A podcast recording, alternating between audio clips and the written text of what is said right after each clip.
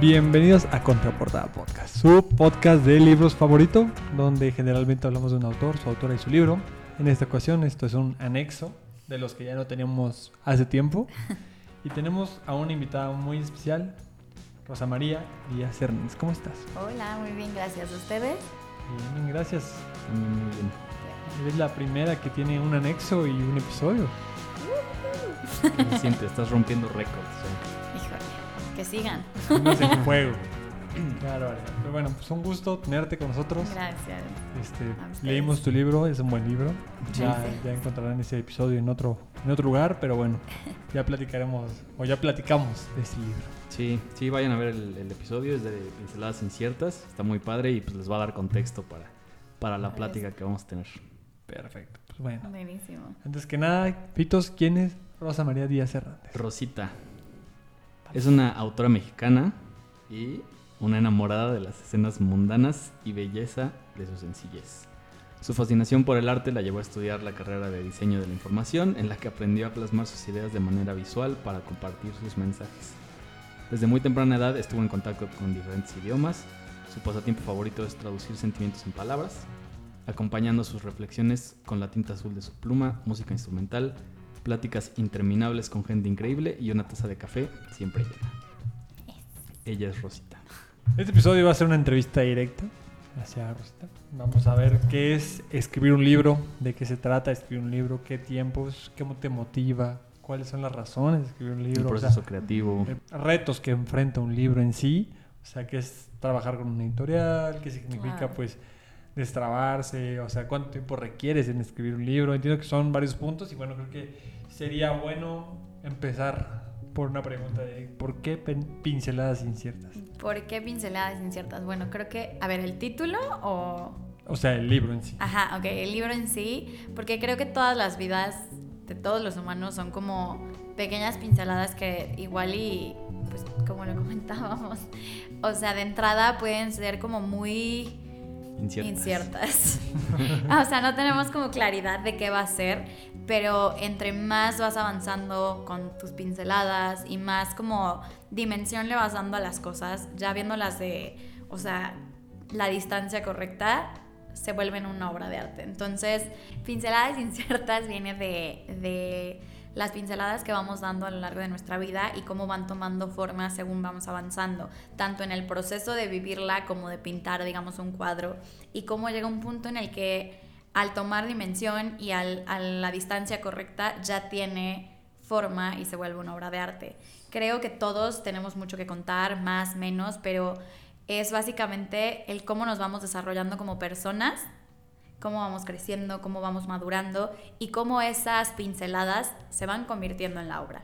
O sea, de eso habla la historia y, creo que pues como humanos todos vivimos circunstancias similares, igual y no lo mismo, pero cosas en las que nos podemos como identificar con alguien más. Digo, al final somos una sociedad que comparte muchas cosas, entonces creo que viene mucho de esa parte de lo que nos podemos ayudar al escucharnos, ¿no?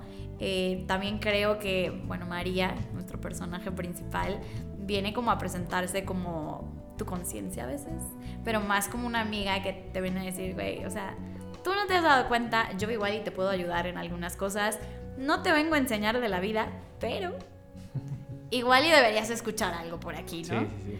Entonces, bueno, de ahí nace la idea. Sí, esa parte de que mencionas de que de repente si te lo dice, sí rompe la cuarta pared y dices como, chance aquí me está tratando de decir Sí, algo, sí. chance. Sí. Sí, creo que lo platicábamos. O sea, muchas veces si alguien te dice, oye, la estás cagando en esto, existe una resistencia de, sabes que no, no la neta no, Sí, no lo quiero ver, no.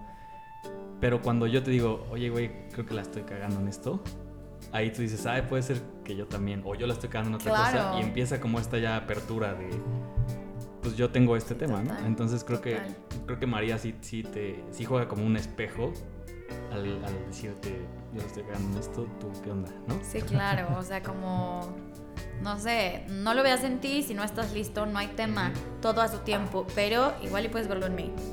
Si algo te queda, póntelo, si no te queda, sigue caminando, o sea, Exacto. pero el, el tener esta posibilidad de, de reflejarte en algo. Eso, eso, eso me da curiosidad. O sea, ¿Cuándo decides romper la cuarta pared? Porque ya es como que te dice, hay un punto del libro donde María te reta como te dice, Ujú. aquí ve lo que está pasando y lo que Claro. estoy haciendo porque no, no Sí, ¿tú está ¿Qué harías?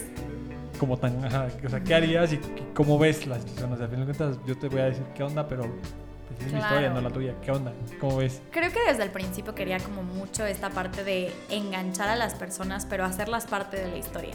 O sea, mucho el decir, ok, como dices tú, es mi historia, igual y no es tuya, pero si tuvieras posibilidades de opinar, si no estuviera escrito el resto, ¿qué harías? ¿Sabes? Entonces, ahí igual y te está respondiendo a ti, María, yo haría esto si fueras tú. Si fuera tú, ajá. Eso. Pero eh, al, al responderle a alguien es como cuando estás hablando con un amigo y te piden un consejo y al final te muerdes la lengua y dices, "Ups". O sea, yo tenía que haber escuchado esto y no lo escuché.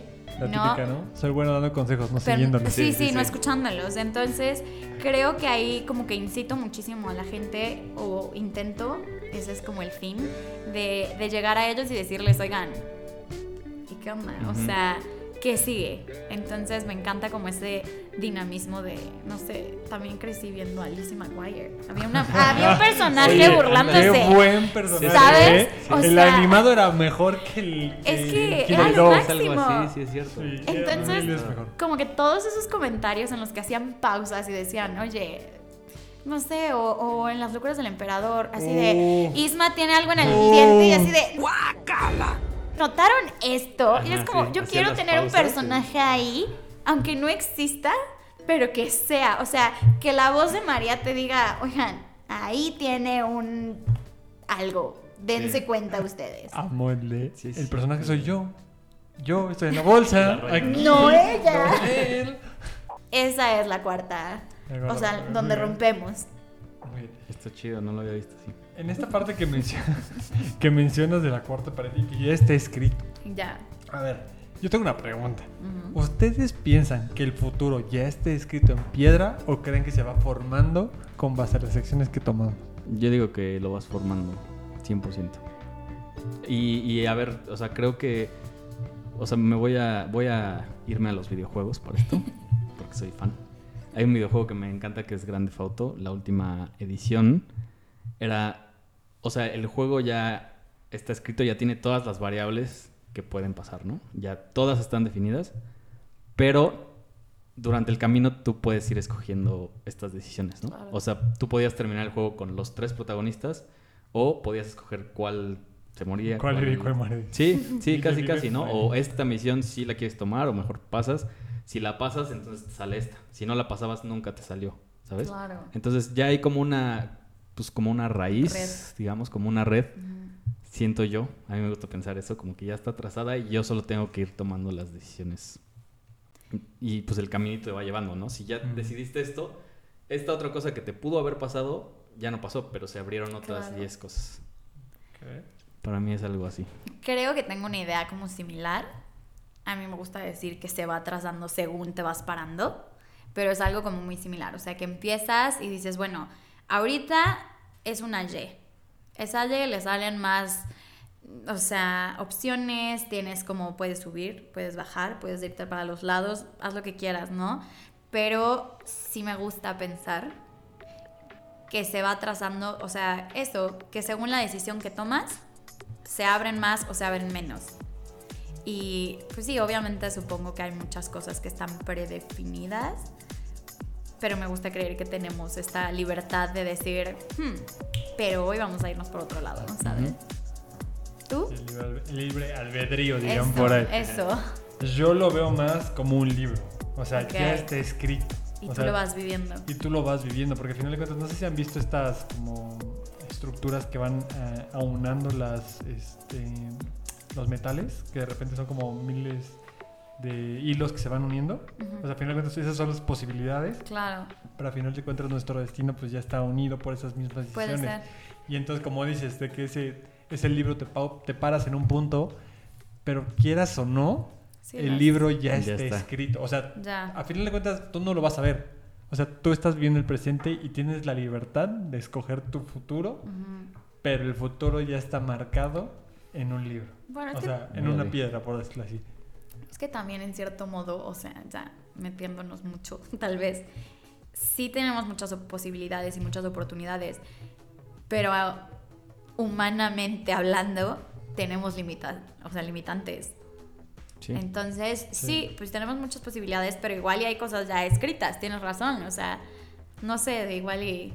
Es, es el punto de perspectiva, pero sí siento que, que es la libertad de cómo quieras vivir la vida. Si ya lo tienes hecho o prefieres verlo como que tienes las mil posibilidades y poco a poco vas cogiendo. Claro. O sea, pero yo siento que como Avengers Endgame, o sea, que de repente agarra la piedra y la pone al principio, es Claro. como, Ok. a final de cuentas, todo esto ya está Ya escrito. Pero- nada más tienes que vivirlo. Claro, qué, Ok. qué fuerte. Sí, es, es- es un poco interesante, pero pues sí, Ah. depende si lo quieres ver para bien o para mal. Yo, yo Sí. veo como bien, a final de cuentas va a pasar, Obvio. nada más tienes que vivirlo y si quieres disfrutarlo de este asunto, si Eso quieres sí. Eh, mortificarte, pues Pues también, sí, también. Sí. Y, y más de lo mismo viene esta parte de que cuando escribes un libro, o sea, ¿qué te da la inspiración como de decir, ¿sabes qué quiero escribir de esto? Mm, Creo que de- obviamente depende del libro, Mm. pero siento que hay muchas de estas opciones que, de las que hablamos que igual y no pasan o sí pasan y quieres indagar más en ellas o cambiarlas un poco, pero creo que el tener todas las posibilidades que no fueron, también está cool poderlas inventar. Decir, hoy soy Rosita, pero mañana soy María. ¿sabes? Sí. Y hoy voy a vestirme de blusa blanca con figuritas, pero mañana voy a ir toda de negro. O sea, porque mañana quiero ser como súper... Y, como que, o sea, sí, todas estas partes de poder indagar en otras opciones que igual y no las viviste. No importa, está padrísima tu vida. Pero puedes aventarte una historia extra y meterte en ella y vivirla en ella y pues sí, saborearla. O sea, es, es tener la posibilidad de leer el libro, pero tú, tú eres el que lo escribe, entonces tú te vas aventando todo y las posibilidades ahí sí son infinitas. Y si no te gustó, le pones para atrás. Y vuelves a Ahí escribir. Sí puedes reescribir. Entonces, creo que es como, pues, darle un enfoque distinto a lo que estás viviendo, a lo que viviste o lo que nunca viviste o no se va a vivir y, y darle esa continuidad que tú quieras. Y también, no sé, o sea, siento, por ejemplo, que si tienes a alguien que querías muchísimo, una- un familiar, un algo, y escribes de ellos, los haces eternos de alguna Sí. manera. Sí, los inmortalizas. Eso, entonces, pues ya no están. Pero ahí están, ¿sabes? Sí, es un están. personaje que sigue viviendo. Entonces, creo que eso es algo que me gusta mucho. Qué esto, esto que dices de, de poder transformar tu historia, de hecho lo vi. Hay un autor que se llama Carlos Cuauhtémoc Sánchez. Él tiene un libro que se llama Los ojos de mi princesa. Y en su libro hace un inception de que él tuvo un amor de la primaria o secundaria. Y en el libro escribe sobre este amor. Y en el libro la mata. Haciendo que su personaje escribe un libro que la mata. O sea, la, la chava está viva, está viviendo su Claro. vida, pero él escribe un libro haciendo que la mata. Ajá. Y como que termina una historia trágica, pero en un punto del libro dice como, ¿sabes qué? Este, ¿por qué, por qué la mataste? Le dije, porque para mí ya está muerta y pues... Claro. O sea, mi historia dentro de una historia es que ya vivió y como que dices, esa historia que tú te puedes contar, la puedes contar. Entonces, Claro. como- creo que es un- una locura eso. Sí. O sea, inmortalizaste toda tu, pues, tu experiencia, ¿no? Este, to- todos son, ahora sí que todos los personajes son reales. Te inventaste alguno. este, cambiaste los nombres para mantener. Obvio. El anonimato es... Sí, ningún nombre Janet. McCordy eres tú. Ok. No, ningún personaje. A ver. Todos los personajes son reales. Ninguno tiene su nombre, obviamente. Eh, todos tienen algo para que yo pudiera entender quién era quién. Y eso es una cosa loquísima porque hay personajes de mi vida que actualmente si les quiero mandar un mensaje, escribo el nombre ficticio. Mejor te llamo Lisa Junior. Para Órale. mí, o sea, yo les compré el nombre, ¿sabes? Y para mí son esa persona, obviamente sabiendo qué, qué parte es realidad y qué parte no, porque pues todo Sí, es una novela, pasaron, ¿no? Pero sí, es, es curioso, o sea, obviamente me encariñé con muchos personajes y les di cosas que, lo que les decía, igual y no fueron así y me hubieran gustado, o igual y fueron así y les pulí porque decía, güey, o sea, igual y me dolió muchísimo, ¿sabes? No te quiero Sí, sí, sí. pintar así. O sea, sí fue así, pero te voy a bajar dos rayitas Pero, para, pero no tan quiero mal, que seas Te voy tan a hacer mala el onda. paro, te voy a hacer el paro. para que veas que no soy mala onda. Sí, sí, sí. Entonces, eso, los personajes, pues sí son reales, pero tienen... Basados en la vida real. Exacto, basados en, pero no puedo decir que son reales. Es como amigos, ¿visto la nueva serie de. Bueno, la nueva temporada de Black Mirror? No, la No. última no. Bueno, hay un, hay un episodio donde ya firmas este, los contratos, o bueno, aceptas los términos y condiciones Mm, y dicen, estos personajes pueden ser basados en, pero se pueden exagerar, pero no limitar a ciertos actos fu, para este, amenizar el proyecto. Ok, Entonces como que siento que es más o menos así. claro. Entonces digo, ay, Ah, o sea, aquí honestamente sí fue como...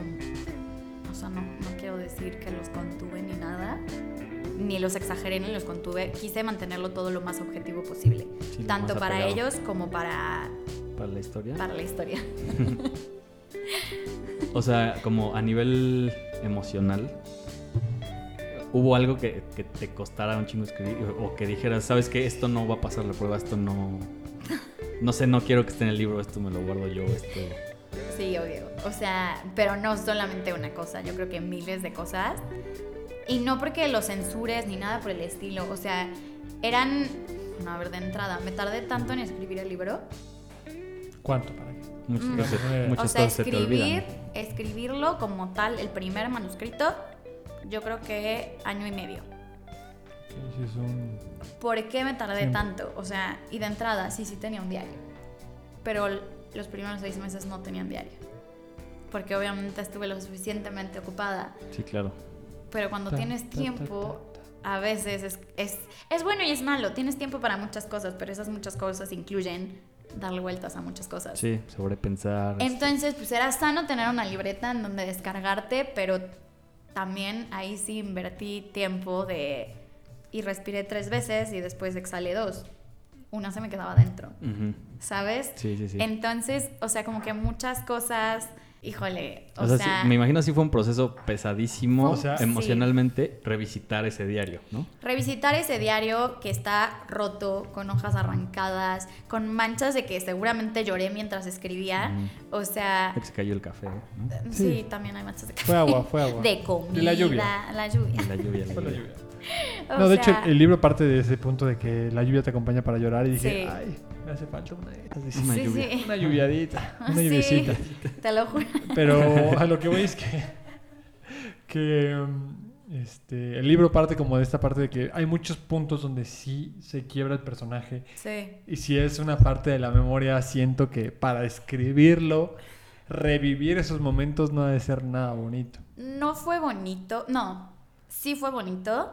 Fue difícil. O sea, porque fue muy difícil reenfrentarte a cosas que sabías que no querías ver. Sí, Y verlas de una manera objetiva. O sea, decir, o sea, sí está tirado, pero hoy estás parada aquí. ¿Cómo lo ves?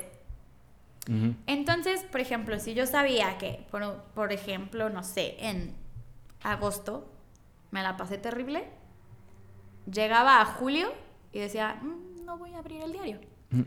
O sea, Me quedo aquí. el día, el día que lo sienta, ese día lo abro. Pasaban dos meses y yo no tocaba la compu y no tocaba el diario porque decía, güey, es que sé lo que me espera. Sí, sí, sí. Sé lo que me dolió. No quiero saber cómo lo escribí. No quiero saber. O sea, no quiero revivirlo porque créanme. Bueno, sí, supongo que ya saben, pero soy muy explícita. Entonces, o sea, en la parte de. Sí, el de- sentimiento se nota sentimiento. mucho. Se nota mucho. Entonces, releerlo tú y aquí ya está novelado, contado tal vez bonito. Ahí tengo mayúsculas, Sí. rayones, otros colores, cosas en rojo, que dices, Dios, ¿puedo ayudar en algo? Todo sea, bien en casa. te doy Sí, la sí, mano, Yo creo que estaría ¿qué padre hago? tener este contexto que dices de, de, de los manuscritos para darle el enfoque Ya, de dolor, porque a fin de cuentas, quieras o no, es una, una Claro. vivencia fuerte y te Claro. permite no solo bueno, no revivirlo, sino expresarlo para que la otra gente pueda visualizar eh, esta parte. De hecho, hay el libro de, de Green Lights, eh, varios, varias hojas Ajá. son del, del diario de Matthew Sí, McConaughey, claro. o sea, directas. Entonces, como que de repente sí visualizas cómo él puso esta parte. Sí, y, claro. y como tú dices, o sea, está muy eh, novelesco, es una novela, pero esta parte del, del enfoque que tú le podrías dar así textual estaría muy, muy loco. Claro, o sea, y sí, sí siento que es- sería como aportarle mucho más a esta parte del sentimiento, pero creo que ahí pondría yo mi límite. Sí, ahí Sí. ya son cosas tuyas. Ya, ya Ahí- estás rompiendo barreras. Exacto, ahí creo que esa es la parte en la que diría, les estoy abriendo mi alma y mi corazón. No, literal, te estás desnudando. Sí, y hay cosas que prefiero dejarme, ¿sabes? O sea, buenas y malas, ¿sabes? También para los personajes, mantenerlos o, no sé, o sea, como Cuidarlos. que cuidarlos, porque quieras o no al final, digo, son gente que existió tal vez, que ya tienen ciertas adaptaciones, pero que en ningún momento me gustaría que un libro pudiera afectarlo. Sí. Entonces, no te estoy diciendo, ah, te lo traté súper lindo. No, o sea, si es una mala persona, es una mala persona. Si es una buena persona, es una buena persona. Pero no veo la necesidad de como Exponer. exponer extra nada. O sea, que creo que está bastante objetivo todo y bastante honesto. Porque no me gusta la idea del amor Disney, blanco, rosa, todo precioso. Y no porque no creen en Disney, soy fan de Disney otro nivel y me encanta. O sea, La Sí. sirenita me encanta. todo, todo. Pero sí siento que debemos de aprender a ser objetivos y ver tanto lo bueno en la gente que nos lastimó como lo malo en la gente que vemos perfecta. Entonces, eso también es importante en el personaje. ¿Sabes? O sea, que yo como autora pueda decir lo bueno y lo malo de ese personaje. Sí. ¿no? Entonces, regresando como a la pregunta un poco, sí me mantuve mucho en no pares, sigue, venga, o sea, vuélvelo a retomar, pero sí fue un proceso muy difícil porque reenfrentar ciertas cosas que obviamente sabes que no quieres ver Sí.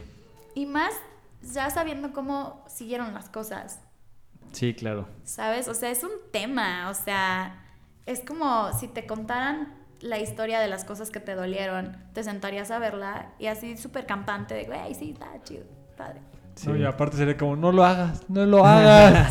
No, ya, sabiendo, sabes que ¿no? va a acabar Ya mal. sabiendo. Ya, No, y aparte porque yo creo, bueno, en lo personal de lo que me ha pasado, es como ya sabes que está mal, no lo hagas, no te metas, evítate esa necesidad y que en algún punto del libro te pone esta parte de mi mente dice no, pero mi, mi corazón dice sí. ujú, My mind is telling me no, but my body is telling me yes. Pero dice esa parte como de no lo hagas. Sí, claro. Sabemos que por instinto vamos a ejecutar lo que no deberíamos Sí. hacer. Como- Pero siento que también te da chance, o sea, ese revisitar, te da chance de, de cerrar el ciclo, de hacer las paces con algo.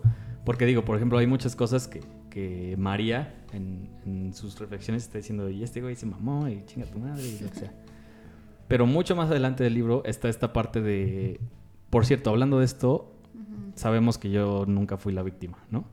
Creo que esa frase nunca hubiera salido si no hubieras revisitado eso, ¿no? O sea, como que ya viéndolo, pues no sé, mucho tiempo después, dices, ok, sí, en ese momento lo sentí así, pero ya viendo todo el contexto, revisitando toda la historia, Sí. ya ves más cosas. Sí, o sea, 100% y por eso siento que fue un proceso bonito a pesar de que fue difícil. O sea, porque una sanas muchísimas cosas. O sea, creo que el no enfrentar lo que te duele siempre está mal. Ni modo. O sea, tienes que encontrar una manera en la que le digas, chin, pues con la cara en alto, ni modo. O sea, pero también creo, o sea, por ejemplo, justo el ejemplo que pones,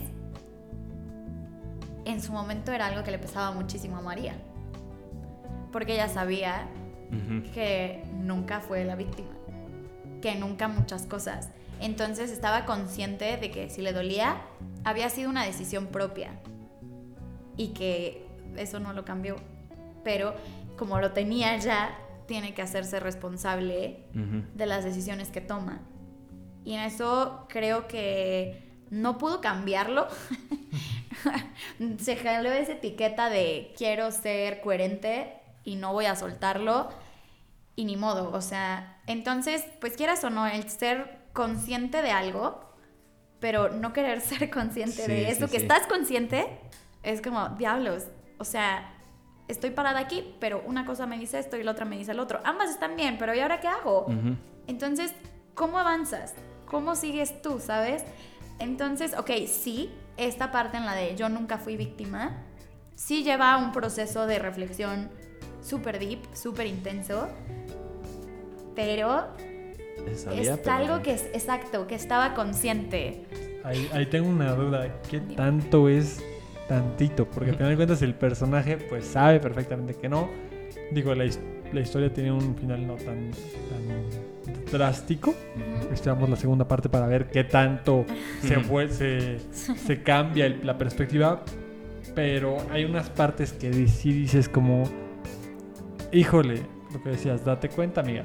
Entonces, ¿qué tanto es tantito? ¿Qué tanto podemos estirar la liga para saber que sí funciona o que no?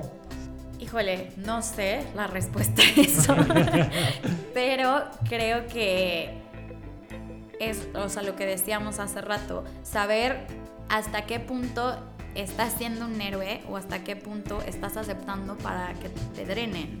O sea, que eso ya no está padre. O sea, saber, digo, lo aprendes no de la manera bonita, yo creo, nunca, pero lo tenemos que aprender y si no lo podemos aprender de la manera bonita, ni modo, nos toca de la fea. Pero creo que es saber poner límites, saber hasta dónde estamos dispuestos a llegar y que sea una forma en la que no nos afecte. O sea, sí, no, no sé cómo explicarlo, pero de una manera en la que no te estés haciendo daño. Mm, Vamos a poner un ejemplo de una de las frases del libro. Por no engañarlo a él, te estás engañando a ti. Híjole, es que- Ahí, Ahí es en donde está tu límite de hasta dónde llega tu liga. Pero en otra parte dice donde estoy aceptando migajas y es como, Sí. ah, o sea, Pero ahí tienes que considerar que María ya venía cargando algo, en la que decidió soltar la liga que le dio un ligazo. Entonces, si traes un ligazo marcado, no vas a soltar otra liga para que te den. Tienes que estar consciente que ella hubiera reaccionado de otra manera. Pero está en una circunstancia distinta. el punto de, de estas partes de qué tanto aceptamos es que en qué punto nos encontramos y qué tan débil estamos. Entonces, híjole, Y aparte, perdón que te interrumpa, pero justamente es hasta ese punto en donde llega tu liga, va a variar siempre. No es lo mismo que estés Sí. parado y jalando una liga a que te estés cayendo y aferrándote a la liga. Se estiran diferente. Las sueltas en diferentes puntos. Sí. no, tan- no las sueltas porque si No, pues no. Ahora imagínate, entonces, No, ¿por qué no. aceptas migajas? Porque igual y si te caes, tú crees que te vas para abajo. Pero bueno, regresando al libro. Eso. Este, cuando escribes un libro, o sea, digo, en esta parte es una parte más his- histórica en hasta cierto punto. ¿Dónde consigue la inspiración para meterle este esquema novélico? ¿Cu- Ujú. ¿Cuál es como el, el impulso que utilizaste para poder generar una historia con este tipo de arcos? También, o sea, ya aprovechando como el, el contexto de la pregunta, o sea, ¿tomaste algún tipo de curso, eh, taller, lo que sea? Porque aparte de la inspiración, pues necesitas tener, no sé si una fórmula, no sé si algo. La inspiración creo que viene de todos lados. O sea, obviamente tienes que leer muchísimo. De cosas similares, de cosas completamente distintas. Tienes que como aprender a, a, a desarrollar la historia y el persona, bueno, y los personajes para que te lleven a algo. O sea, porque también luego escribes tres capítulos súper padres, súper bonitos de algo, pero no aportan Es nada. Y tú estás encariñada con ese capítulo hasta que llega un punto en el que dices, ajá, ¿qué le dije a mi lector? Entonces los tienes que quitar. Por más que te gustaran, ¿eh? O sea, Sí, sí, Porque sí. está bien bonito cómo Sí. escribo. exacto. Sí, está muy lindo y le dejé el corazón entero, pero no sirve, ni modo. O sea, Sí, a la historia No le- me aporta. entonces, o sea, siento que tienes que aprender muchísimo a ser objetivo en la parte en la que no todo lo que haces está padre, no todo lo que haces es útil y aprender a depurar mucho las cosas, eso te ayuda obviamente tener referencias, seguir aprendiendo de otros autores, este, leer, leer, leer y más leer. No, y aparte releer, porque es leer tu libro una No, bueno. otra vez. Ahí, o sea, era... ¿Cuántas veces has leído tu libro? No, no quiero decirte la verdad. Pero yo creo que de 10 me pasó. Pero porque era, lees una parte, sigues con la siguiente, pero regresas la, la siguiente vez que la retomas, vuelves a seguir para que tenga coherencia todo. Y aparte, no sé, igual y puedes decir, es que mi color favorito es verde. Pero eventualmente en la historia el azul va a ser súper importante. Entonces tienes que ir pensando en esos detalles desde el principio. Sí, O sea, es, claro. es una locura. La verdad, de los cursos, cometí el error de no tomar ninguno Ok. hasta que termine. O sea, Y- ya hay cursos. Mm, O sea, Eh, Seguí leyendo. Creo que lo que más he aprendido es por seguir leyendo, pues, mucho. O sea, creo que esa es como la mejor herramienta que tuve. Pero como tal, cursos no tuve muchos. Sí creo que me hubieran hecho mucho bien. Creo que, o sea, como empezó siendo un proyecto muy personal, no me lo imaginaba así. Sí, sí, sí, sí. Y, y fue como, ah, bueno, yo me aviento solita y venga, sí se puede. Y de repente ya tomar las cosas tan, tan cañonas fue así de, ok, cool, pero ¿qué sigue? O sea, y cuando mando el libro a la editorial y me regresan el informe de lectura, o sea, digo, todos son pequeños pasos que dices, ok, voy por buen camino, pero, Pero- cuando te van dando como retroalimentación, sí dices, híjole, ¿y esto cómo? ¿Y esto qué? O sea, entonces siento que por eso sí hubiera sido una muy buena idea tomar cursos. Pero pues bueno, nos Así aventamos a la aventura. Así fue. Sí. No, y está chido porque, o sea, pues de- de- es un buen antecedente, creo yo, de que, Ya. pues no sé si alguien está pensando en escribir y, y Sí. conoce tu historia dice, ah, pues claro que se puede, ¿no? Claro, que se Claro, no, y aparte no te puedes estar frenando a, es- o sea, porque estoy consciente, y se los digo de corazón, a todos, en todos los sentidos, nunca va a ser suficiente según nosotros. Siempre le va a faltar, siempre le vamos a poder, o sea, pulir algo. Todo es constantemente mejora y mejora y mejora. Pero si no lo aprendes a soltar eventualmente, o no, no, o te esperas, perdón, mejor dicho, te esperas a que esté al nivel de alguien o de algo, no lo vas a soltar nunca. Sí, no sale. No No, sale. no, va a salir y- vas a mata. seguir puliendo y masajeando y haciendo todo esto al libro y no va a convertirse en nada. Entonces, hay veces que tienes que literal aventarte y decir, pues ya, a ver, Sí, a sí ver. seguramente sería, que salir. sería una obra mucho más bonita, mucho más, este, con mucho más técnica si tú quieres, Claro. pero no estaría publicado, ¿no? O sea, Eso, o sea, y hay, ahí corres muchísimo ese riesgo que nunca, o sea, a ver, no porque no sea suficiente nuestro trabajo, pero siempre vamos a querer Más, mejorarlo, sí, claro. siempre vamos a querer más. Entonces, no tener este pausa. Aquí tengo que seguir en otro capítulo o pausa. La portada ya no se toca. No vas a parar porque es un proyecto tan tuyo. sí, claro. No, sí. Que incluso, o sea, puedes revis- revisitar ahorita la portada y dices, yo ya no soy esa persona, entonces yo ya le cambiaría, ¿no? Entonces, Muchas cosas, o sea, exacto, y pues siempre estamos cambiando, entonces no llegarías. Imagínate ahora re- revisitar 10 en 10 años tu libro y es como, Ya, híjole, le hubiera cambiado acá y acá. o sea, Claro. vivirías en un mundo de Claro. arrepentimientos horrible. total, ¿y para qué? O sea, también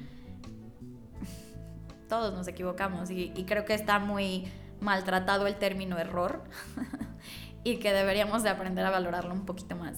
O sea, sí, todo el mundo, ay, sí, de los errores se aprende. Pues sí, pero entonces no los mortifiquen tanto. Sí está padre equivocarse, sí está padre aprender de los errores, hay que verlos de otra manera. O sea, ok, antes de mandarlo a la editorial yo decía que no quería mandar besos con B chica a la editorial. Pero si lo hubiera mandado, lo iban a corregir, no pasaba nada. Pero yo me puse súper intensa a corregir todo antes. Me lo checaban, me lo veía, esto, el otro. Porque yo era súper intensa en ese sentido. O sea, yo decía, no, no puedo em, presentarme así, sí, claro. ¿sabes? No, y aparte de que la única persona que lo notaría Eso. Les voy a contar una cosa espantosa. Pero sí, sí, así, como muy de toque. Y cuando me regresaron el libro del editorial, no los estoy cracks. Pero Pero. todas las, o sea, el cierre de comillas venían en negritas. Ok. Todas. Y el inicio no. O algunos puntos finales venían en negritas. Y yo así, oiga, es que no me malentienda, pero es que en tal ¿Qué página, en tal párrafo, en esta línea, punto. hay un punto en negritas. No manches, sí está súper toque eso. Y lo peor de todo es que te sabía decir exactamente dónde. Como No, aquí, bueno. te- ¿por qué pusiste negritas? Entonces, quieras o no, siempre va a haber cosas que mejorarle. Siempre va a haber detalles que son tuyos o no tuyos. Y hasta la fecha, luego abro y digo, besos con Bechica. no, obviamente no van a ser besos con Bechica, pero ya, o sea, son cosas Son tan obvias que las obviamos, ¿sabes? Sí. Suena Pues sí. obvio. Eso. Bueno, en esta parte contabas que, que el manuscrito principal tardó un año y medio. O sea, en general, el proceso de un libro completo, ¿cuánto tardaría? O de este libro, ¿cuánto tardó? ajá. Yo creo que en general sí sería mucho menos porque pues obviamente la gente va agarrando todo mucho más rápido y así yo porque me enfrentaba a la parte emocional. Pero en este libro tardó dos años y medio, Dos años y medio. casi tres. Toda la pandemia. Sí. Yo empecé a escribirlo a la mitad de la pandemia. Y sí, y fue como les digo, un- un- una cosa para mí. Porque tenía el gusanito y dije, ah, dale, dale. Y de repente fue así de diablos. O sea, ya llevo un año trabajando en esto. Igual y valdría la pena ver qué sigue y no dejarlo en mi compu. Sí, o sea, sí, sí. porque si no, pues sí que perdía el tiempo. O sea. Un buen, Pues buen no, hobby. No, Eh, sí, sí. o sea, sí es un buen hobby, pero. Híjole. O sea, podría sacarle O sea, provecho. podía seguir. Exacto, podía ver qué sigue. Entonces, sí, tienes razón. Pérdida de tiempo, pues no, porque reflexioné mucho y estuvo Ujú, padre, pero. sí. Pero sí, o sea, como que sí sentía que podía dar más. Entonces, bueno, se fue alargando, pero me tardé casi tres años. Sí, es un ratillo. Sí, estuvo, estuvo buena. Más lentísimo. En este punto de que ya decides, eh, pues ya, volverlo algo más que solo, solo un libro para ti. O sea, ¿cuál fue el proceso para decir, sabes qué? Me tengo que ir a publicarlo independientemente, me voy con una editorial. O sea, ¿cuál es el siguiente paso? Uh, es que ahí hay también un sinfín de posibilidades. Eh, yo decidí irme con este editorial que es como del grupo Planeta, ¿Qué? que es como la de autopublicaciones. ¿Qué es universo de letras? Exacto, es universo de letras y bueno, soy muy fan de Planeta. Creo que eso, eso me impulsó mucho irme por allá. Obviamente buscas todas las editoriales y así, pero ahí de entrada te sale, puedes mandar tu manuscrito, pero igual y nunca te leemos. Órale. Legal. O sea, ¿y cuántas cosas no les han de llegar? O sea, Sí, claro. hay, hay apenas un número, literal, vi, creo que el país puso, es pa- el- no sé, creo que sí fue, el país puso, salen tantos libros al minuto en España.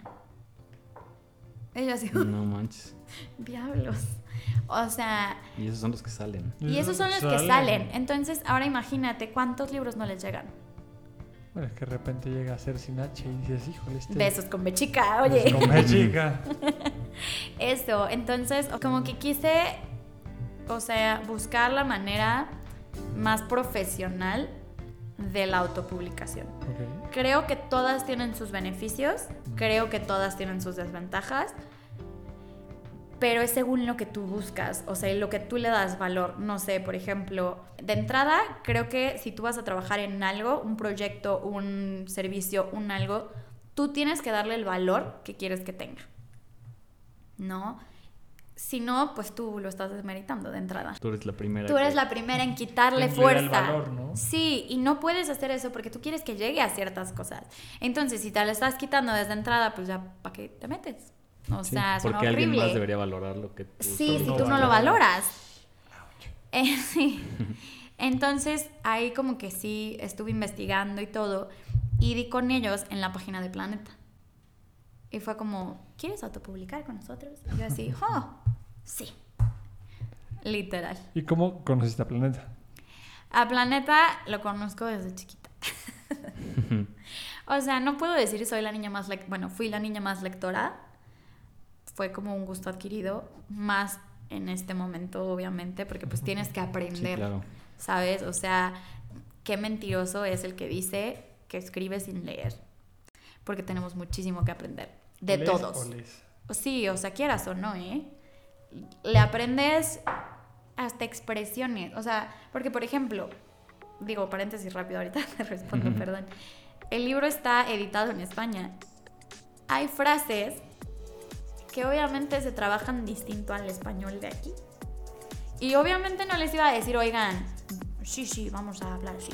Pero Joder, ¿por qué no has puesto esta palabra así, tío? Sí, o sea, pero hay cosas que tenía que como que neutralizar para que funcionaran ambos lados. Entonces, si ellos me corregían algo, yo decía, ok, sí, pero entonces hay que ponerlo así. Sí, para que no pierda el- Para que no pierda la esencia de soy mexicana, vegan. O sea, no me la Que se vea quiten. que Sí, puede, claro. caray. Sí, claro. O sea, conozco a Planeta desde chiquita porque veía el logo y me encantaba y siempre, o sea, como que me gustaban esos libros. Te llamaba. Sí, ¿Tú conoces a Planeta Fita? sí, No sí, me suena. 100% ¿O lo sí? conocen. Igual y sí. Sí, es algo que... Es que Ah, aparte- mira, sí, la bailarina de Auschwitz es de Sí. Planeta, loco. Sí, y Planeta tiene muchísimas otras líneas, bueno, sublíneas. Que Sí, están enfocadas. que está en todos ¿Sabes lados, qué es lo pero... peor? Tengo tan marcado a Pin- Penguin Random Ajá. House en la cabeza que pienso que la mitad de los libros son de esa editorial. Bueno, pues Planeta es Es hispana, mitad. no, hispanamente hablando, la editorial más grande. Ándale. Estoy viendo así Ándale, como nuestros libros Sí, sí, pero como- es que, o sea, el detalle es que voy a. No, eso es No. inglés, Sí, inglés. no, pero aún así, cuando son las traducciones, muchas veces. Ah, bueno, pero Tal vez. Rafael Santandreu. De o sea, bolsillo es este de Planeta, según yo. ¿Puedo tomarlo? adelante, adelante. Mira. Estoy impactado. Sí, sí, o sea, tienen un chorro. Saludos a Planeta, espero que algún día nos mande. Ay, sí, por favor. Saludos y besos. ¿Qué, qué? Bueno, nada, luego. Este. Bueno, no, les voy a seguir perdiendo el tiempo, tal pero. vez este, Mujeres del Alma Mía o Yo Soy Malala. Mm, No, porque es que sí tienen varias líneas, pero, o sea, por ejemplo, Es que, por ejemplo, y o cosas sea, agarra el así, de la bailarina de Auschwitz. Sí. Ahí es muy marcado porque Planeta está justo en, la portada. siempre. Mm, y aquí. Siempre. Y tienen opciones. Es que no, no la vamos a encontrar. Pero. Loco, estoy así impactado. No, no, o sea, ustedes no se imaginan el tamaño de, esa- de ese monstruo. Miren, Editorial Planeta, Barcelona, y hay Grupo Planeta. Y Grupo Planeta tiene Planeta, Planeta Teen, Book, este, Universo de Letras y un sinfín de líneas que ni se imaginan. O sea, y cada una tiene su, su línea, ¿no? O sea, Universo de Letras es, in- bueno, o sea, autopublicaciones. Planeta son como más novela. Eh, otras, o sea, Planeta Teen obviamente es para jóvenes. Planeta Cada Teen uno especializado Pero- en... Esto lo vamos a bloquear para que no, no se enoje Planeta. Pero sí, pero gracias. pero como que es la más grande, entonces yo decía, yo quiero estar en la más grande. Yo quiero estar ahí en donde son la mitad de los libros que he leído. O sea, quiero estar ahí algún día. ¿Y cómo puedo llegar ahí? Hay miles de caminos, pero el más realista es tocar la puerta de atrás si quieres, Ujú. pero de la misma casa. Sí, Y lo lograste. Sí, ahí estamos. Y se, y se todavía logró. todavía chido. nos falta literal llegar a Planeta. O sea, mi sueño es que tenga el sello Planeta. Pero Algún yo día. espero que Oye, pronto. pero ya es un logro estar dentro de la misma casa. No en el mismo. no en Editorial, el cuarto el mismo- principal. sí. No en la casa oval, no en el cuarto oval, pero ya estás en la casa. Ya estás en la casa blanca. Sí, o sea, la verdad es que a veces cuesta trabajo creer esa parte. O sea, de hecho, apenas alguien en una presentación yo dije eso de Planeta y me dijeron, ok, es que ya estás en Planeta. Y yo así. "Hmm, Sí, gracias, o sea, a mí, a mí eso se me olvida de vez en cuando. Le parece lo de Soul, lo del pescado. Ujú. Y trabajar con una editorial, ¿qué tan pesado es? La verdad es que te la hacen bastante tranquila. O sea, ah, bueno, en autopublicaciones, ¿no? Ya espero luego sí, sí, contarles sí. la otra parte, ¿no? En la que ya hay exigencias y todo. Sí, claro. Tiempos, ¿no? Porque Sí, lo, lo ves en Bojack the Horseman cuando estás escribiendo el libro, Sí, ya te pasaste ya el para tiempo. cuándo, Sí, sí, Sí, o sí. sea, ya necesito ese libro. O sea, ahorita tuve la tranquilidad de hacerlo a mis tiempos, de que fuera todo muy relax y ellos me ayudaron muchísimo. Pero sí es otro, o sea, otro Sí, es boleto. O sea, porque animal. empiezas y el primer sí, el primer filtro que tienes que pasar es, ¿es o no publicable tu libro con nuestro sello? ¿Tú crees que porque es autopublicación es aceptado nada más porque sí? No. Porque también va a salir con su sello. Entonces, o pasas o no. Ujú. Ya después de eso puedes ver si compras tu paquete o no compras tu paquete. O sea, el primer filtro Eh, El es... es- primer Esa era la filtro- otra pregunta. Es, ¿pasas o no? Y ya de ahí vas avanzando. O sea, entonces siento que tienes que aprender a aplaudirte los mini logros porque si no es una cosa muy pesada. O sea, o aprendes a valorar esos pequeños sís o... o no sé que también la pases. O sí, sea, es que si te clavas con el sí enorme, Sí, claro. O sea, es. ¿tú, es. ¿Tú crees que la parte importante de un libro es cuando ya lo tienes físicamente en tus manos? Sí, obvio. Está padrísimo tener un producto que viene así. Pero todo lo que quedó atrás, al final sí fue una cosa. O sea, los días que me ponía a llorar porque no sabía qué hacer, los días que estaba soñado escribiendo, o sea, porque obviamente hay muchas dudas atrás que no se ven. Entonces, como que ir a- a- apropiándote de esos comentarios y decir, ahí voy, ahí vamos, seguimos, creo que es como lo padre de trabajar en un editorial. Lo hace más real, lo hace más profesional. O sea, también en el momento en el que te mandan el primer, llaman, bueno, ya no es manuscrito, se me olvidó la verdad cómo se llama, pero este, Ya la primera... Ajá, como como el edición. ¿El PDF. el- no, ya el PDF de cómo se va a imprimir. O sea, te vuela la cabeza. Sí, claro. Dices, ¿cómo puede ser posible? Ya tiene formato, ya tiene esto, ya tiene el otro. ¡Wow! O sea, El primer prototipo, digamos. eh, ajá, el prototipo, gracias, esa era la palabra. Chance. Chance funciona esa palabra. Sí. Entonces, sí, o sea, súper, súper cool trabajar con ellos. O sea, sí es muy de editorial y lo que quieras, pero te dejaron conservar algo muy tuyo en, Sí. en la portada, ¿no? Sí, la portada, o sea, como que tenía la idea que la quería así desde el principio. Desde chiquita me encantan las fotos en las que no se me ven la cara. Porque siento que ves todo, pero no ves. Puede ser de quien sea. Entonces, quería que ese mensaje estuviera ahí. Digo, obviamente no, tal vez no todo el mundo lo va a entender. Porque digo, aquí los estoy explicando, ¿no? Pero es la sombra de María. Ajá. ¿Y quién es María? María puede ser quien sea. No tiene cara, no tiene nada. O sea, ¿quieres ser María? Puedes ser tú si quieres. Sí. ¿Te sentiste María? Tómala. Es tuya. O sea, entonces son todos los colores que existen en María, de, de marco, digamos. Pero María es un poco más gris. Sí. Ok. Y, o sea, antes de llegar al nombre, pasamos por diferentes. Uno, o sea, quería que fuera por colores. Y el primero era gris. Ok. Porque cada año en mi vida, bien random, le pongo un color. Ok. Eh, y explico en, para mí, o sea, Sí, claro. por qué cada color, ¿no? Es tuyo, ¿no? El 2017 era gris. Órale. Y ve. Entonces, Podemos preguntar por qué. ¿por qué es la tormenta? No más preguntas, señor. O sea, es el cielo gris. María no es ni blanco ni negro. María es gris. Tiene que aprender a ser gris. Entonces, el Sí, nombre... Muchísimo detrás.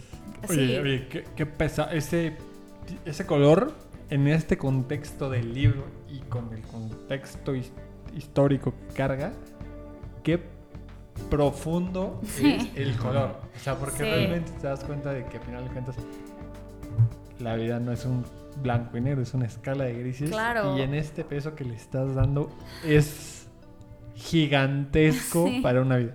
Sí. O sea, si lo pones en ese contexto, sí, sí explica mucho la razón. Yo me preguntaba por qué, por qué la sombra. O sea, entiendo perfectamente las pinceladas, son parte de la Ujú. pero en este contexto de la sombra de la persona, con esa explicación, Tiene sentido. Sí, ya tiene. tiene un peso gigante. No quería perder completamente el color. O sea, la idea de. Digo, a ver, nadie va a saber que le pongo colores a los años, ¿sabes? Pero para mí eso era muy importante. Pero, creo, que, pero creo que ese como el, el diablo viste la moda, el diablo está en los detalles. Sí. Y ese detalle le da un peso mucho mayor porque cuando lo conoces le das el contexto suficiente para hacerle una Total. historia no pequeña, sino una historia gigante. al cambiar el libro y al, al hacer el cuadro y al pintarlo y de escoger los colores, tú no, o sea, tú dices, híjole, era gris y ya ahora es tutti frutti. ¿Dónde está? O sea, la esencia de María y cómo está en este libro. Entonces, sí María iba a estar, pero sin estar. Porque María está y no está en el libro. María muchas cosas en el libro. Y son varios colores que vamos a ir entendiendo a lo largo de la historia, si me conocen y les explico cada año. y por eso fueron estos colores esta vez. O sea, también, pues sí, básicamente, Qué chido. sí. Buen contexto. Por eso no quise que la cambiaran. Mencionabas esta parte del editorial de que a fin de cuentas tú te, te autopublicas y ellos te contestan si tienen el interés o no. Ujú, Mencionabas que después de que aceptan la historia hay paquetes. ujú. ¿Esos paquetes a qué se refieren? Los paquetes son diferentes contratos que puedes hacer con ellos. Entonces está el básico, el no tan básico, el no básico y el super pro. básicamente. Entonces ya tú eliges cuál quieres. Obviamente cada uno va subiendo de cosas que te ofrecen. Pero, pues, tienes que ir jugando a ver tú, una, cuánto le quieres invertir y dos, qué buscas de este trabajo con ellos. Nada más imprimir tu libro y que salga con su sello o buscas diferentes cosas y por ejemplo el sellito de aquí. No lo veo pero por ahí. Ajá la estrellita del sello maestría es una parte de lo que te ofrecen en uno de los paquetes y esta es como una certificación que le dan a tu libro para que si lo creen pues merecedor de le manden el, ma- el manuscrito a Planeta Ok, o sea, Ok. es como el, Eso tenía que estar sí o sí. esa es la estudio. llave es como el scout para el siguiente paso. ¿no? esa es la llave que Planeta puede decir híjole gracias pero El siguiente. no va por aquí Mm. y tendrás que seguir trabajando y sin desanimarte, Claro. ni modo. Pero el ya tener el sello está padrísimo porque aunque tú contratas esta certificación puede ser que no te la den. O sea, y te la hacen de, de emoción a otro nivel. O sea, no les quiero contar el día que desperté con el mail. Grité, lloré, me, aventé. O sea, yo dije, no puede ser posible, sí. Rompió una mesa de cristal. Es- no, Bien sí, hecho. no, no se me da algo, pero. pero sí, o sea, fue todo un tema porque eso era lo que buscaba. Sí, Sí. Si estaba tan picada con Planeta, necesitaba tocar la puerta correcta. Entonces, esa era la llave para que pudiera entrar a la casa. Ok, nada más aquí como, no sé si sea paréntesis o no, pero este contrato que tú haces es dentro del esquema de que tú pagas por el contrato o ellos te pagan por el contrato. No, tú pagas. Tú pagas. Tú pagas porque al final te van a entregar un proyecto, un, un- o sea, una cantidad de libros, un producto. Entonces, pues ellos tienen que pagar por el papel, por la impresión, por esto, por el otro, por aquello, por todo el trabajo que está detrás. Entonces, tú pagas porque es autopublicación. Entiendo que ya que es una publicación, contrato distinta, ya, o sea, eso entiendo. Yo repito, espero eventualmente contarles claramente cómo funciona. Sí, no, no, esto es a grandes rasgos para ni, ni comprometerte a ti ni comprometer a la empresa. Nada más es, es como el, gran marco de entender Sí. que esta parte de, de autopublicación, porque es lo que es, eh, Claro. del universo de letras, como mencionas, viene con el contexto de que a final de cuentas esta es una inversión tuya hacia la editorial que te permite crecer dentro de una empresa que es el marco gigante de Planeta. Exacto. Pero entender realmente que, quieras o no, una autopublicación requiere un esfuerzo y Claro. requiere esta parte de invertir. Sí, Ok. sí. En este mismo contexto, entiendo que seguiría siendo el marco de que el universo planeta, o bueno, en el caso del universo letras, tú contratas esta parte y ellos se encargan de la publicación y distribución. Depende del paquete, porque hay unos que no te incluyen la distribución, hay otros que sí. Pero lo que hacen no es literal distribuirlo, pero promocionan tu libro en toda la red de Planeta. Entonces lo promocionan para que si a alguna edito- ah, perdón, alguna librería, algún algo le interesa, lo pueda vender. Ok. Y esa distribución supongo que viene con contrato con tuyo. Exacto. Y este también varía, digamos que, no sé, si... Ah, bueno, creo que en general, no estoy segura, pero... No, no estoy segura, pero este te ponen en Amazon, te ponen en ciertas plataformas de libros y cosas así. Ellos lo hacen. Justamente tu libro ya está en Amazon. Cuando, Sí. cuando primera vez hablamos hace casi un mes, Sí. ya estaba el libro en Amazon. Yo lo busqué en Amazon para de inmediato comprarlo. O sea, esa parte se carga la editorial. Ajá. Entonces entiendo que ya una vez contratado pues, esta parte del paquete, tú empiezas a promocionar el libro. ¿Cómo es esa parte de promocionar un libro? No, ya. Este, obviamente mucho es redes sociales, mucho es ir a tocar puertas y buscar opciones, o sea, tanto presentaciones, entrevistas, de todo un poco. O sea, la verdad es que es pesado, porque pues quieras o no, cuando es un editorial, te abren muchas puertas y te consiguen muchas cosas. Aquí tú vas viendo qué hacer. Sí, claro. Entonces ha sido un proceso interesante, porque pues sí, quieras o no, es, es conocer gente y hablar con ellos y ver qué puedes hacer y cómo te acercas y oigan, les interesa o no sé, o sea, son como muchas opciones, muchos caminos y avanzando. O sea, la verdad es que soy completamente una novata en esto. Me cuesta muchísimo trabajo de por sí llegar y... Hola, soy Rosita, ¿me compras mi libro? ¿Sabes? O sea... ¿Sabes? O sea, es, es, es- Sí, es complicado. Entonces, Ok, en esta parte de picar piedra, hay, un- o sea, la editorial te da, te da un camino, o te dice, mira, hay una feria del libro aquí, hay una feria del libro allá, o sea, te da alguna una base, o tú vas solita diciendo como, ¿sabes qué? Entiendo que ya lo has presentado en algunas ferias, o sea, ¿cómo ha sido ese proceso? ellos te dicen, oye, hay un espacio para esto, ¿te interesa? Sí, no, y vas viendo qué onda. En la feria en la que fui incluía una entrevista con Publishers Weekly y una reseña en su revista. Y bueno, ahí la firma. Pero, o sea, firmar Eso no, ahí. ¿eh? Sí, sí, la verdad es que por eso te pones nerviosa. Pero ellos te van como diciendo, oye, se va a presentar la feria en tal lugar. O sea, bueno, esa feria de tal lugar. O, no sé, por ejemplo, en noviembre, me parece, octubre, noviembre es la de Guadalajara, que es como importante en el país, ¿no? Entonces, es como de, oigan, tienen espacio, puedo ver algo con ustedes o lo busco aparte. Es, o sea, ellos te pueden ayudar con lo que tienen, te ayudan en lo que pueden, pero hay cosas que tienes que ir haciendo tú solito. O sea, por ejemplo, me iban a ayudar con una presentación en Valencia, pero se complicó muchísimo, porque la librería pues se complicó, o sea, y se entiende y está perfecto, pero yo dije, bueno, ya estoy aquí, ¿ahora qué hago? Hay que resolver. Sí, Sí. sí, entonces dije, bueno, ¿saben qué? Pues nos vamos a tal café y ahí platicamos. Y ahí les cuento, y ahí vemos el libro. Y así fue, o sea, y la verdad es que por suerte salió muy bien todo. Pero es que es irte adaptando a lo que hay, a lo que tienes y a lo que te ofrecen. esta parte del panorama general para escritores. Dentro de una editorial como lo es Planeta, como lo es Penguin Random House. O sea, tú, digo, tú eres muy bueno y, y es, y es misma razón por la que Planeta y el universo de letras lo aceptan de esta manera. Sí, Entonces, gracias. el panorama general para los escritores, en este caso de, de la lengua pues, Hispano. hispanohablante Ajá. latinoamericana, Claro.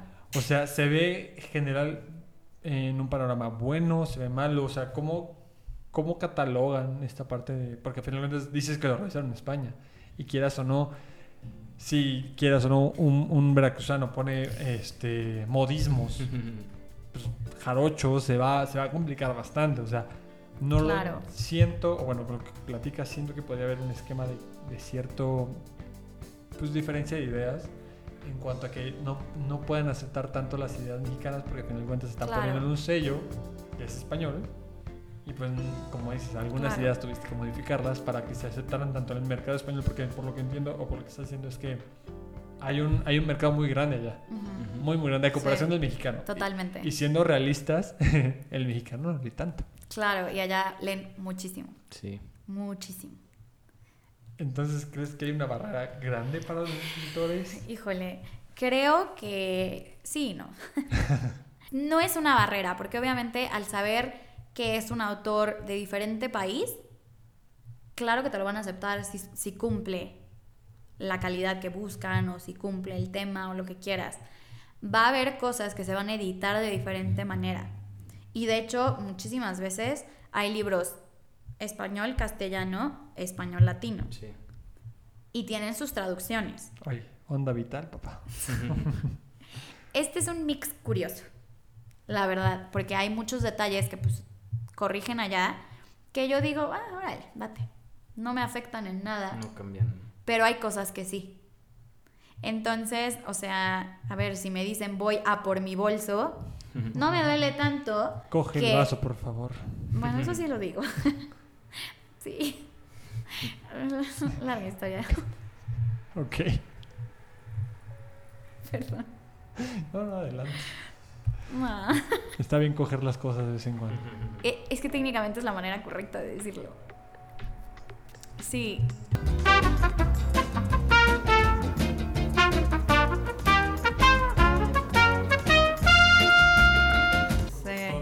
Claro. porque requiere un, un esfuerzo, porque el producto claro. tiene un peso, pero creo que lo hemos platicado en otros libros que al final de cuentas el esfuerzo que hacemos para hacer un logro es mucho más pesado que el logro mismo. Y Sí. de hecho lo vemos en el libro de Atomic Habits. Ajá. o sea, Ya estamos grabando. Sí. Ah. O sea, este va, este va a tener como tu contexto. Este, de que tú mismo, o sea, que todo el esfuerzo que viene genera más dopamina que el esfuerzo mismo. O sea, Ujú. el publicar el libro sí genera dopamina, Claro. pero el haber hecho Todo, todo, el el, esquema del proceso generó más dopamina Claro. de que el hecho mismo de haberlo hecho. O sea, es Sí. como el punto cúspide es ese, Pero. pero, o sea, todo lo que tuviste que hacer lo mismo que, que el, que el foreplay.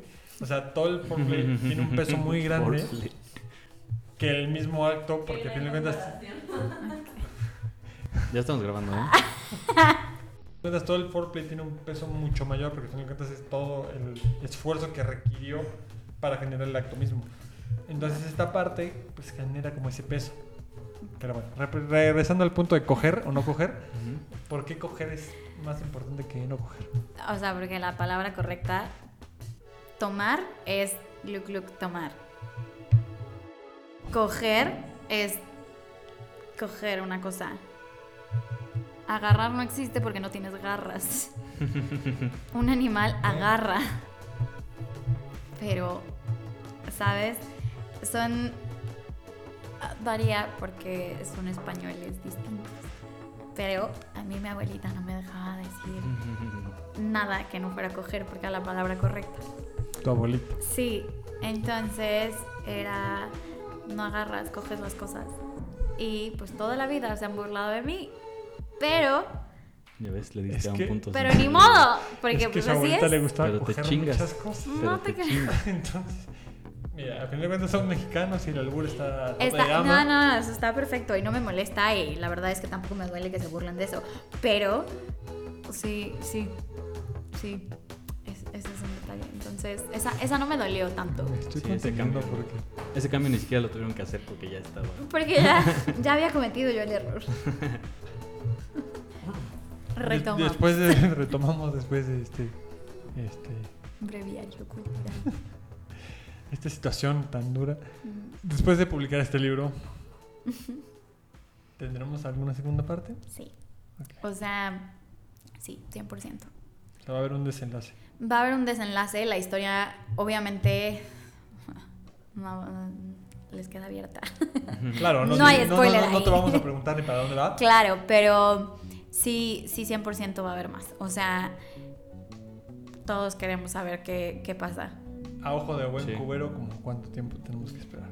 Mira, te garantizo que no van a ser otra vez tres años, pero, Pero por ahí va. pero yo creo que el año que entra. O sea, me encantaría decirte no, principios, no. pero la verdad es que yo creo que no. Mientras no tengas que decir cinco años como Rick and Morty o, No, o Game of Thrones o Sí, no, algo no, así, no, no. Todo, todo en orden, todo en orden. no, no. no. Perfecto. Ya tú eres una escritora. O sea, ya nos comentaste que has, que le- que has leído. O sea, te has. Pues, ahora sí que letrado en ciertas cosas. Ujú. Informado. Sí, por sí, ahí. sí. ¿Por qué consideras que es importante leer? Uf, por. O sea, todo. ¿Como persona o como escritor? Como persona en general, porque tú lo mencionabas, o sea, nosotros no cogemos, ah, no, perdón, cogemos las cosas, no las agarramos. O sea, en este mismo contexto supongo que hay, un- hay alguna razón de la misma. O sea, creo que el leer es importante porque nos, o sea, nos abre mucha- muchos panoramas en general, tanto el educativo como el por el gusto, ¿sabes? O sea, las ganas que tienes de leer y inventarte muchas cosas o tomarte el tiempo para descansar y, y despegarte un poco de la realidad. O sea, creo que no hay algo que sea negativo de leer. ¿Sabes? O sea, todos son beneficios. Y suena súper crazy, pero la neta sí lo creo porque ¿qué hay de malo en leer? O sea, te da cultura, te das un respiro, te alejas de muchas cosas que es como tanta velocidad en la que vivimos, en todo. Te tomas tiempo, o sea, ocupas ese espacio para realmente prestarle atención a algo y concentrarse en eso. Y honestamente se dice muy fácil, pero ¿cuánto, ¿cuántas veces lo hacemos al día? O sea, el concentrarnos en algo fully, ¿sabes? Sí. No, y luego Sí, con hasta el como teléfono. ejercicio para eso de concentrarse. Sí, sí, muchísimo. sí, o el sea... teléfono te ha, de, te ha de generar un... Lo contrario. ¿Qué es TDAH? Sí. ¿Qué dices? Loco, o sea, ya, ya no podemos prestar atención porque ya tenemos Total. una in- inercia de agarrar otra cosa en lo que está haciendo otra Está, cosa. está cañón. Entonces, creo que en esa parte es muy importante que, que nos demos ese tiempo. Digo, obviamente, hay libros, novela que son como por el gusto, hay libros que te vienen a enseñar algo, hay libros de estudio más como pro. Entonces, depende que sea, pero creo que sí, sí, obviamente es súper importante leer. Y no por el clásico de las mamás o abuelitas de tienes que leer porque no... No, o sea, genuinamente de alguien al que le costó trabajo empezar a leer. Ojalá y lo hubiera hecho antes. ¿Cómo fue tu primer acercamiento? ¿A la lectura? lectura. Híjole. Obligada. No, no es cierto. No, o sea. En, en el que te atrapó. Porque creo que todos nos obligan en algún momento, y eso está Claro. pésimo, ¿no? Que Sí. te obliguen a leer un libro porque está en el plan de estudios de lo que sea, a que te dejen leer algo que te gusta, ¿no? Creo que ahí radica todo. O sea, literal, no vas a aprender algo porque te lo están imponiendo. O sea, menos un hábito. Sí, no. ¿Sabes? No, no, y un hábito menos, O porque sea, si es tarea. 100%. Es como de, bueno, ya terminé el libro, ya cumplí. Ujú. Pero no es un hábito. La verdad es que leer se vuelve un hábito eventualmente, ¿no? Y pues sí, obviamente es trabajarlo y trabajarlo, pero creo que mi... uh, mi primer acercamiento a la lectura... Que hay una historia ahí. No, hay una historia. O sea, me encantaba un libro de chiquita. De... Ah, sí sé cuál fue mi primer acercamiento, olvídenlo. Sí sé, sí sé. Que siempre sí. sí. No, que siempre sí hay uno. Este, mis papás les encanta, les encanta el arte. Ahora todo Ok. tiene sentido. Nunca lo hubiera adivinado. ¿eh? Y me compraban y me compraban y me compraban una cantidad de libros de autor, o sea, de artistas. Pero hay cómics, hay libros, hay librotes, hay esto, hay fotos, hay no sé qué, o sea, hay de todo lo que quieras. Y se ven muy bonitos. Y yo aquí perdí el tiempo. Sí. No, y, o sea, ya, ahí están en la mesa, en la librería, en donde gustes. Pero una vez que empecé a leer, o sea, ya me empezó a gustar el arte a mí y quería saber más de los, de los autores, ¿eh? de los pintores, me súper enganché. O sea, me encantaba leer de dónde eran, las biografías, todo esto. Y ahí como que, o sea, la colección, tenía una colección de libritos chiquita de Numen, que creo que son todos los de arte, por pintor. Me aventé todo. Y ahí. Y ahí dije, wow. O sea, pero siento que es súper importante que encuentres qué es lo que te gusta. Sí, Sí, 100%. si no, nunca te si no, nunca te va a, exacto, nunca te va a enganchar. Sí, pero ¿Y sí tienes algún autor favorito o algo? Pues ahorita, o sea, del, como del género, me encanta una autora que se llama Andrea Longarella. O sea, es, es muy, bueno, es española, es muy como... Joder. Sí, muy así del, del estilo novelas románticas y así. Pero está linda, o sea, la verdad es que me, me está gustando mucho. Eh, hay otra que se llama María Martínez. No puedo decir que tengo tanto conocimiento de lo que ha hecho, pero lo que he leído me gusta mucho. Y creo que, o sea, ahorita esas serían mi, mi referencia. ¿Y las estás leyendo ahorita? O Sí, las he estado leyendo mucho porque la verdad es que, una, he aprendido mucho de ellas y dos, me gustan. O sea, porque también hay otras que el mundo pondera intensamente de este estilo, o sea, me refiero, ¿no? Estoy hablando muy nicho, novela romántica y tienen miles de libros y me he comprado yo creo que cinco de ellos y Y he terminado uno. Es interesante ver cómo... Y, de- y creo que en este punto, creo que hemos platicado alguna vez de que el tener más conocimiento te permite platicar de más cosas. y, a, y a razón de lo mismo, o sea, leer más libros te permite tener un esquema o un panorama mucho más grande de que platicar. Claro. O sea, te genera un mundo y cada libro es un mundo que te permite pues ver a través Sí. de los ojos, por ejemplo. Tu manera de escribir es muy diferente a la de Total. cualquier autor o cualquier escritor. A fin de cuentas, creo que Siempre. tu punto de vista es mucho más ajeno a ti y te permite palpar tu punto de vista y creo que es muy bonito leer eh, el punto de vista de cada persona. Pero pues en- a comparación de lo mismo, o sea, nunca vamos a ver leer nunca lo mismo, Total. sí. aunque se parezca, aunque sean del mismo género. o sea, Total, creo sí, que te sí. permite visualizar el mundo de una manera diferente, creo que es lo bonito. Claro. Y radica en esta parte de que pues podemos palpar mundos diferentes en libros diferentes. Sí, total. Sí. Qué bonito hablas. Sí, sí. Es que no, no puedo agregar nada ahí. Confirmo. Eso. Por dos. Muchas gracias, la verdad. No tenemos nada más que agregar. eh, es un super libro. Eh, esta parte que nos enseñas, pues a fin de cuentas, requiere un tiempo y un esfuerzo para escribir un libro. Es una, una tarea importante. Ujú. La, la- lo que más me llevo de esto es que se puede. O sea, a fin de cuentas, Siempre. creo que eres uno de los ejemplos más claros de que se puede en cualquier momento de la vida, siempre y cuando quieras. Claro. O sea, tú nos narras en esta historia una persona que vivió sus eh, vivencias de la manera más, eh, pues, ¿cómo decirlo?, humanamente posible. O sea, a fin de cuentas, nadie es perfecto. Nos cuentas esta narrativa de que hay altos y bajos en el amor. O sea, a final de cuentas, Ujú. el corazón y la mente nos narran puntos diferentes y a final de cuentas siempre nos vamos por el corazón. Claro. Creo que en esta parte de que un libro Mm. en una editorial tan grande como mencionas, pues genera una esperanza para todos los mexicanos de que sí se Claro. puede escribir un libro Claro. en editoriales grandes. No se tiene que ser solo la autopublicación Ujú. y se puede. Sí, siempre. Muchas gracias por apoyarnos en este, en este proyecto de Contraportada Podcast. No, hombre, gracias Sí, a ustedes. Muchas gracias por venir. Esta es tu Gracias. casa. Esperamos el segundo libro para platicar de él también. Eso. Sí. Y pues vayan a ver el, el capítulo de Pinceladas Inciertas. Está muy bonito ese libro, este, sobre todo si usted no sabe qué está pasando en su vida. ¿no? O sea, creo que sí tiene un, una esencia de... Un poquito como el discurso este famoso de Steve Jobs, ¿no? Que, que vamos Uniendo por los puntos y al final que lo ves ya con más perspectiva, ya con más tiempo, con más distancia, como dices, empieza a hacer sentido todo, ¿no? Entonces, pues sí, los, los, los animo a visitar ese episodio, a comprar el libro. De es tu verdad. Pues les dejamos el link del libro para Amazon. Ya está disponible en Amazon para que llegue directamente a su casa. Sí. Ahorita creo que no está digital todavía. Sí, Ya ya, está está digital. digital. ya está Ya digital. está digital. Me acaban Sí. de informar la producción que ya está digital. Entonces vaya y cómprenlo por favor ahí en casita. Eso. Esperamos para que lo lean y compartan las opiniones con nosotros. Eso. Sí.